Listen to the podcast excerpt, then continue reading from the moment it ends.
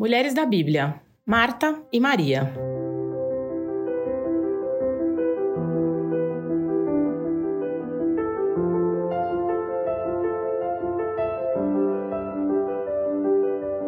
Indo eles do caminho, entrou Jesus num povoado, e certa mulher, chamada Marta, hospedou-o na sua casa. Tinha ela uma irmã chamada Maria, que se assentou aos pés de Jesus para ouvir seus ensinamentos. Marta agitava-se de um lado para o outro, ocupada em muitos serviços. Então se aproximou de Jesus e disse: Senhor, não te importas que minha irmã tenha deixado que eu fique a servir sozinha? Ordena-lhe, pois, que venha ajudar-me. Respondeu-lhe o Senhor: Marta, Marta, andas inquieta e te preocupas com muitas coisas.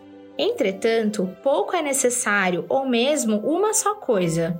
Maria, pois, escolheu a boa parte, e esta não lhe será tirada. Lucas 10, 38 a 42. Este texto apresenta duas personagens bíblicas bem famosas, as irmãs Marta e Maria. Elas hospedaram Jesus em casa e tiveram duas ações totalmente diferentes. Marta levou Jesus para se hospedar em sua casa. Ela era hospitaleira e sabia a honra que era receber Jesus como hóspede. Até aí, tudo certo. A questão é que Marta estava totalmente envolvida no serviço da casa, emendando uma atividade em outra, sem dar atenção ao hóspede e sem valorizar a sua visita. Ao receber Jesus, Maria concentrou nele toda a sua atenção, ouvindo sua palavra. Maria teve uma atitude de serva ao se humilhar aos pés de Jesus, com o coração voltado a aprender. Como Marta estava muito ocupada com coisas secundárias e um monte de afazeres na casa, e não via a sua irmã fazer o mesmo, começou a se considerar uma vítima. Foi ficando desanimada, inquieta, irritada e começou a murmurar. Até que acusou a irmã diante de Jesus, cobrando dela alguma ajuda, alguma atitude proativa. E nós já sabemos o que Jesus respondeu a ela. O exemplo de Maria nos mostra que Jesus se agrada de ser o centro da nossa atenção. Ele afirma que Maria escolheu a boa parte, ou seja, ela priorizou o que de fato era mais importante. Eu me pergunto quantas pessoas são realmente Maria. Ser Marta é mais comum. Nos acostumamos tanto com a correria e com a falta de tempo que pouco sobra para Deus. Temos tantas outras prioridades que elegemos por falsa necessidade, como dinheiro, carreira, família, ministérios, beleza. Na real, Nessa lista do que realmente importa, Deus fica meio esquecido.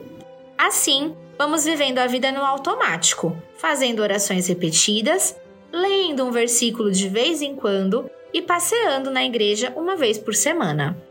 Assim como Marta, muitas mulheres são ensinadas a fazer mais do que a ser. Estão sempre ocupadas com inúmeros afazeres, correndo de um lado para o outro sem parar, sem reduzir o ritmo. E quando isso acontece, sentem culpa. É como se não se dessem ao direito de parar e ouvir, contemplar, de alimentar a alma e o espírito. O paralelo que devemos traçar aqui é que isso pode acontecer também em relação à nossa vida espiritual. Podemos nos deixar envolver por tantos afazeres a ponto de não conseguirmos parar para ouvir o Mestre. E pior, nos ressentimos de quem faz isso.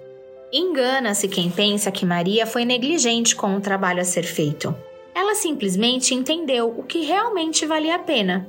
Jesus está interessado em quem nós somos e não no que podemos oferecer, pois ele não precisa de nada em troca do seu amor. Vamos voltar o nosso olhar para o que realmente importa. Vamos olhar para Jesus e dar toda a nossa atenção aos seus ensinamentos.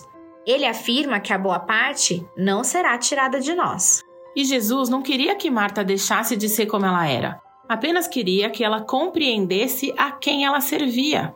E quando ela abriu seu coração e revelou seu desapontamento, Jesus a ensinou. Quando deixamos de lado nosso orgulho, estamos prontos para aprender com o Senhor.